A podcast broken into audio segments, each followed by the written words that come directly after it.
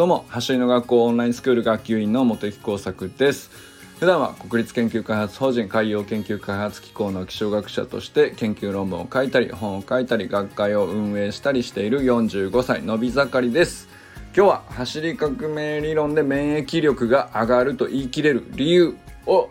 めちゃくちゃ習慣的に語ります。という回にしてみたいと思います。まあでもねいずれ言いたいなと思ってたことなので、えー、先日なんですけどえー、走りの学校オンラインスクールに入学すると、えー、週間メニューとして配信される第1週のメニュー第2週のメニューの、まあ、音声ガイダンスみたいなことでね、えー、2つ音声をアップしてみたんですけどどうだったですかね？えっと僕もちょっと何て言うんですかね、えー、ガイダンスのもともとね文章と、えー、画像で、えー、提供されるんですけれども、まあ、それをまあ読み上げたっていう感じなんですけど、まあ、なかなかね普段 読まないんで、えー、読まないでやってるので読んでみたら、えーと、第1週の方はなんかちょっと、えー、うまくいかないっていうかリズムがうまくないなっていうかあんまり僕的には納得できなかったんですけどまあでもそんなことあるでもないしそのままいいかっつって出したんですね。で第2週のやつもまあそれに引き続いて連続で喋、えー、ってみて。そしたらなんかねあのまあ1回目でちょっと慣れたんだと思うんですけどめっちゃうまく読めたなって思って。喋り終わった後はなんかそう思ったんですよ。思ったんです。でえっ、ー、とまあでもねその一応ガイダンスっていうからにはどんな感じだったかちょっとちゃんと,、えー、と聞き直してみようって思って自分で喋ったのを聞き直したんですよ。したらなんかもうめちゃくちゃうまく喋ってます感がすごいすごくてキモかったっす。自分で。ちょっと嫌だなと思ったんですけどまあでもだからその僕的には第1週のやつも第2週もなんかもうちょっと嫌だと思ったけどえっ、とまあ、えー、何かしらのお役に立てていただければ幸いです。はいということでね、えー、第3週第4週ぐらいまではねえっ、とまたやってみようかなと思っております。まあ、全部で52週分なんですけど、まあ、最初の1ヶ月分だけでもね、えー、音声があるとなんか助けになったりする方もおられるかなと思ったんで、まあ、そんなことをやってみたっていう感じですね。はい。ということでね、えー、今日はあ走り革命理論で免疫が上がるという生きれる理由について主観的にめちゃくちゃ喋ろうと思います。その前にちょっとお知らせしておきますね。えー、キッズ練習会についてお知らせします。今日ね、えー、今ちょうど、えー、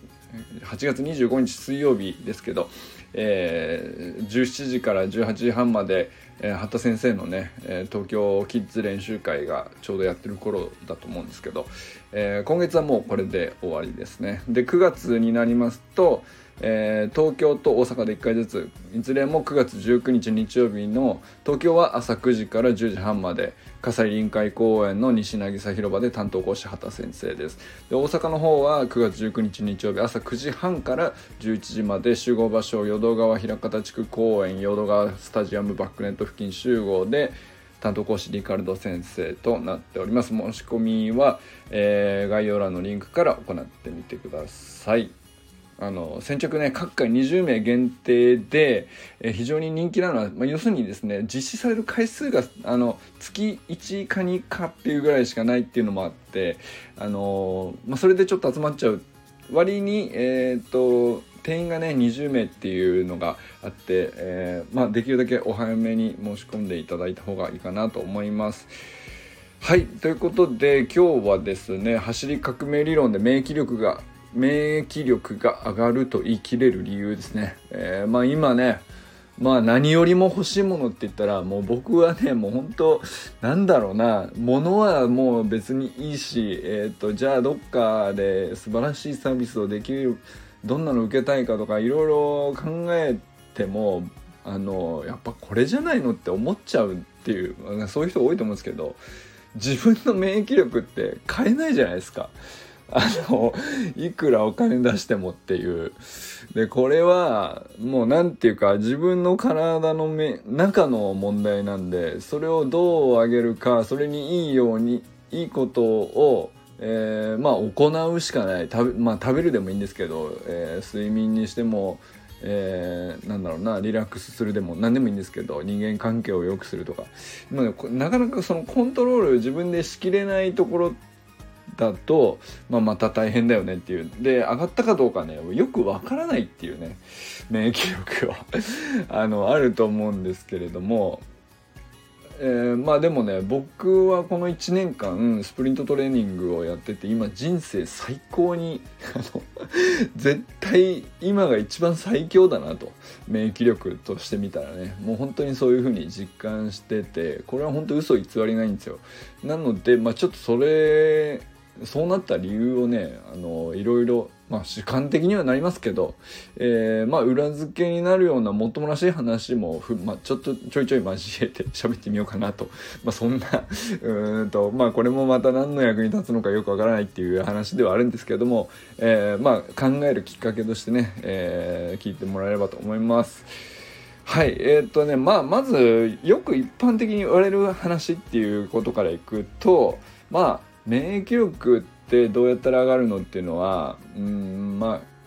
いくつかあると思うんですけど単純に一番最初は体温がちゃんと体のね体温が下がらないようにあちゃんと上がったまま、えー、平熱いわゆる健康的な平熱で保たれるというか、まあ、それを、えー、できるだけちゃんとキープするっていうことだと思うんですけど、まあ、そのためにね運動がいいよなんていう。で運動しなくなってしまうと、えー、まあ平常に保たれているべきその体温っていうのが、えーまあ、下がりがちになっちゃうという。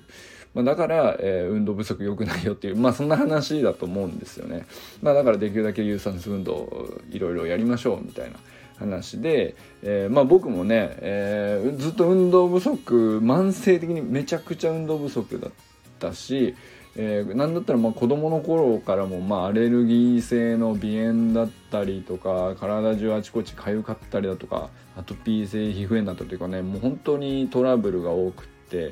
まああの今から考えるととにかく免疫力が低かったんだなっていう。まあまあなんなんだろうな定期的にちょいちょいいつも風邪ひいちゃうしえー、毎年のようにインフルエンザにはかかるしみたいな。もうほんとそんな感じだった。病弱っていうほど大げさじゃないんだけど、えー、全然体が強い子ではなかったんですよね。まあでも病弱ってことじゃないです。でも、まあ、そんな感じですね。でえっと中中学うん高校大学の方がひどかったかな。高校大学になって花粉症が出てきてひどますますもともとねアレルギー性鼻炎だったのに加えて花粉の時期がもっとひどくてみたいな感じでしたね。でその後まあ若干あの良くなりながらもやっぱりその体のあちこち、えー、トラブルが出るっていうね吹き出物が出るとか、えー、なんかまあ年に1回なんかあのー、大きな病気っていうかね、まあ、インフルエンザも含めてですけどまああんまりだからね、世間で風邪流行ってるとか季節の変わり目をご注意くださいって言ったけど大体あの注意してるつもりでも大体やる。体調壊しちゃうみたいななんかそんな感じでしたねだからまあそれを防げるとも思ってなかったしっていうような感じですよ。なんですけどまあまあちょっともう本当にまあでもね体力自体は基本的にあったんだと思うんでそこまでだから病弱ってほどでもないから運動もしてたしっていう時期はね良かったんですけど、まあ、どんどんその30後半ぐらいから運動不足になり運動不足なだけじゃなくって本当に基本的に生きているだけの体力が明らかに落ちてってるなっていうのが40入ってからえー、もう感じるようになって、まあ、かなりちょっとうん何でしょうね。メンタル的にも浮き沈みっていうのはもともとそこをあの小中ででかかったので超えて大学生になったなみたいなそんな感じしてたそんなつもりでいたんだけど、えいやだから体調悪くなったらこんなになっちゃうのねって自分でも思うぐらい。あのまあいろいろ本当に40入った頃はひどかったっす。体もね、えー、心身ともにって感じですけど。で、えー、まあいろいろさすがにちょっとやばいなと思っていろいろ考え始めて、えー、ウォーキングやりだしたり、えー、ヨガやってみたり、えー、なんだろうな、まあ、筋トレはあんまりやらなかったかな、えー、でもねあとは何やったかな。そうだな。ジョギングはまあ普通にやりましたね。やった方がいいんだなと思ってジョギング始めて。えー、そうだな。結構頑張ってある一時期、えー、10キロぐらいまでは走れるようになろうかなみたいなそういう目標を持ってたこともあって、まあ、それで結構そのこの走り革命理論のスプリントトレーニング始める1年ぐらい前1年間ぐらい、えー、結構真面目に定期的に走ったりしてましたね。あの長距離を。でまあだから朝30分とかえー、なんだったら小1時間やってたかなうんとやったりしてたんですけどまあまあちょっとなかなか長期間外に出てね息切らしてっていうのもあれかなと思って、えー、去年の3月ぐらいからあのジョギングじゃなくてもうちょっとなんか別にないかなとかあんまり外に出なくてもできるやつないかなとかってやってたんで見つかったのが走り革命理論のスプリントトレーニングだったって話ですね。で結果まあいろいろ1年間まあ種目はいろいろあるのでいろいろやってみたんですけど継続し1年間継続してみて一番調子がいいのは今ですっていう感じですね。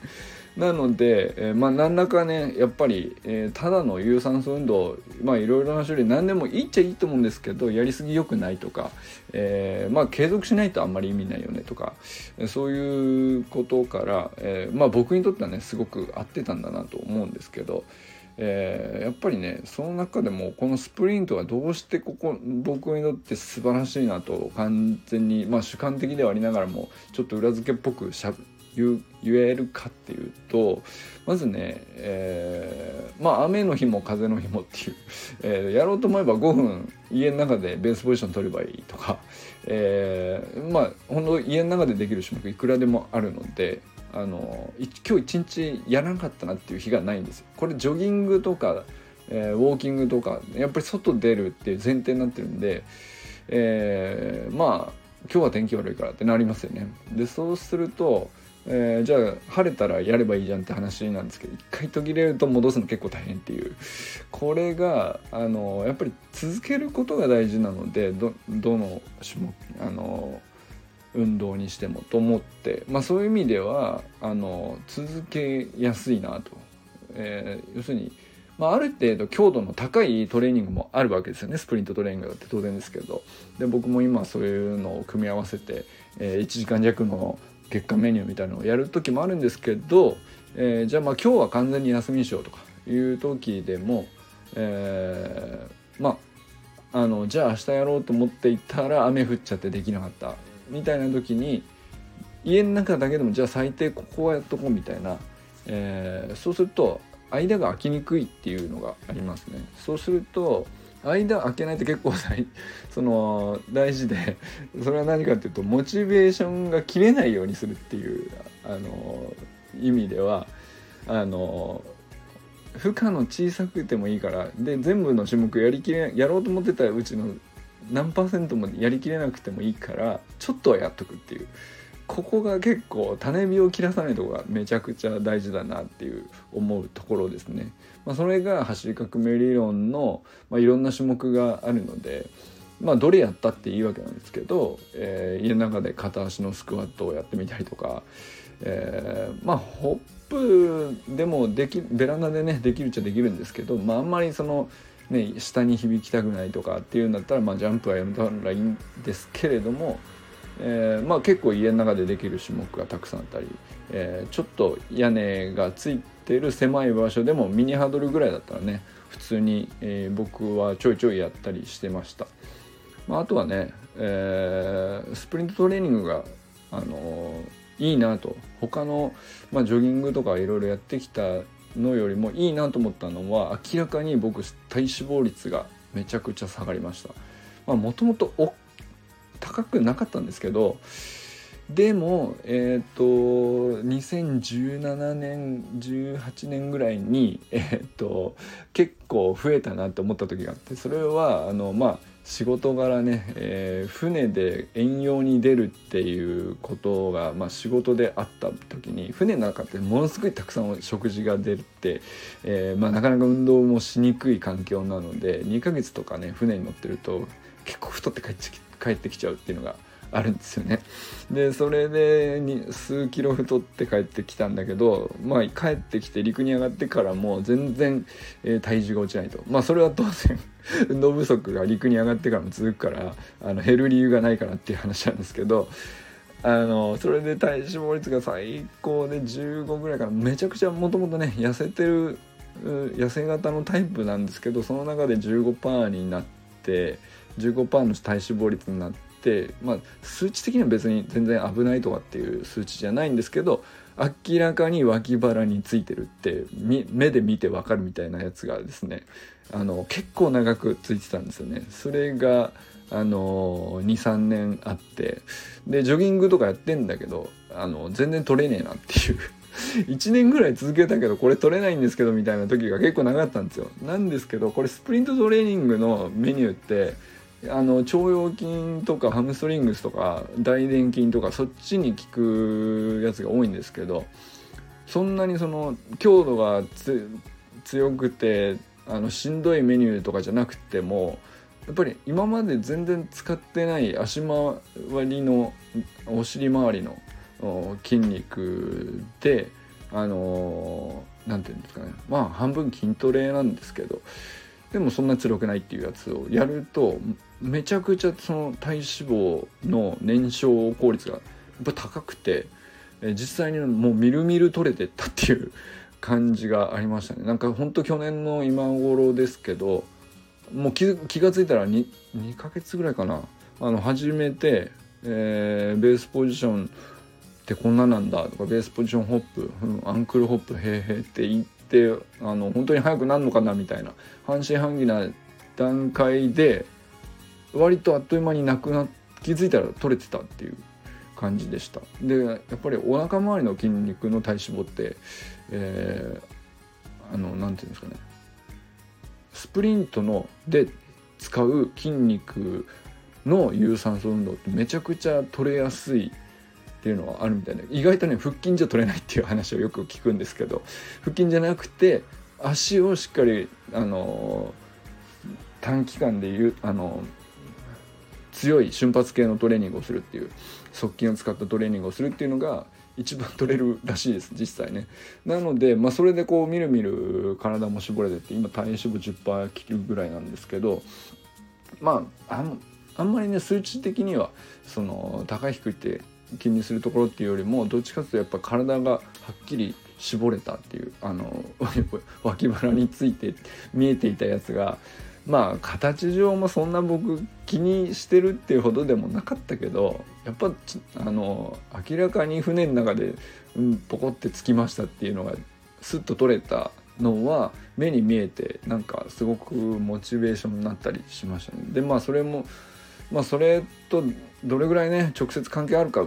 確かめるっていう術はないんですけど、えー、まあその時期からもう完全に何て言うか体調は明らかに良くなったなって思ったし、えー、一日過ごしててもう疲れ疲れたなって思うことが なくなったっていうか、えー、まあトレーニングやったらその後ね息上がるし疲労もあるし筋肉痛とかもまあまあたまにはあったりしたんですけど別に体のこうなんとなくこうだるいとかしんどいとか、えー、もう早く寝たいみたいな。そういう感じっていうのはね結構あの30後半から41ににかけてこうどんどんなんか慢性疲労っていうやつなんですかね。あれがひどくてこういうのっていつ取れんのかなとかまあもう諦めんのでしかないのかな。研究職だしみたいな。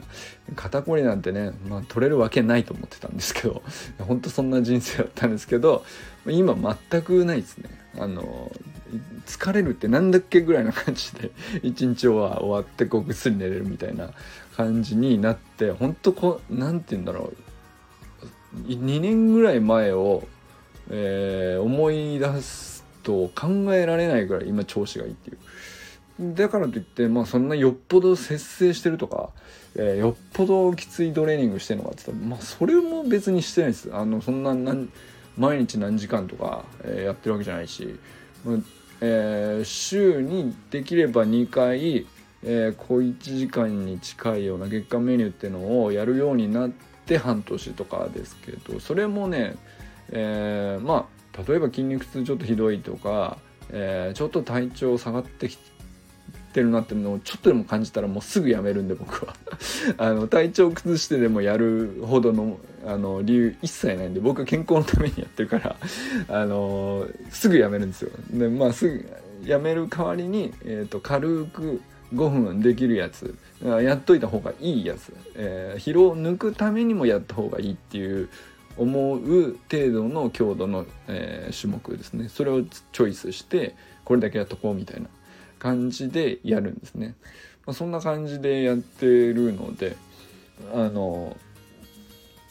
何て言うんですかね。まあだからその選択肢の幅が広いんですよ。その走り革命理論って段階をちょっとずつ、えー、作って速くなるための、えー、ステップを踏んでいくっていう風に組まれてるんですけど、まあ、っていうことはですね要するに、えー、強度を調整しやすいんですよね。だから、えー、と今日はあの疲れてるからやめよう。まあその判断全然いいんですけどやめる時に最低じゃあこのぐらいだったらちょうどいいんじゃないかな。今の疲労をちょっと程よく抜きつつ、えー、まあ、やりすぎにならないっていう種目何かなって考えた時にこれかなっていうのがチョイスできるんです。だからあのゼロにしない方がよくって、うんと、トレーニングみたいなものって。ゼロにしない方がやっぱ途切れにくいし実際その日一日のうん疲れも取れやすいんですよねやっぱちゃんと本当にちょっとでもいいからやっておく1種目でもいいからやっておくっていうのがめちゃくちゃ調子が良くなる感じが僕はしてます。まあ、そんな感じでね、えー、まあ、あのどの運動であっても適度であってその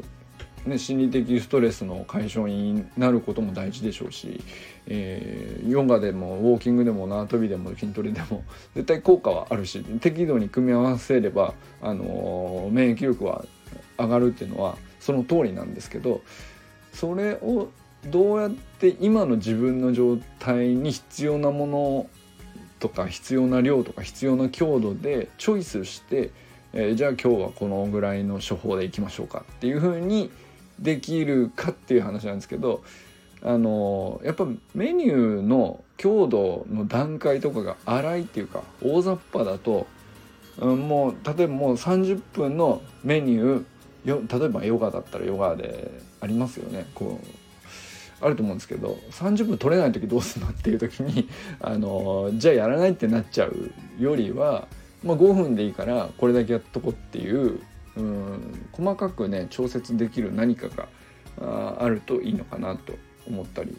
しますね。で、えー、まあそんなこんなでやっぱり、えー、結局僕にとってねスプリントトレーニングというか、まあ、走り革命理論の種目細かく分類された、えー、種目ですね、えーまあ、スキップみたいなものもあるしジャンプホップみたいなものもあれば、えー、片足スクワットみたいにねちょっと筋トレっぽいものもあるんですけど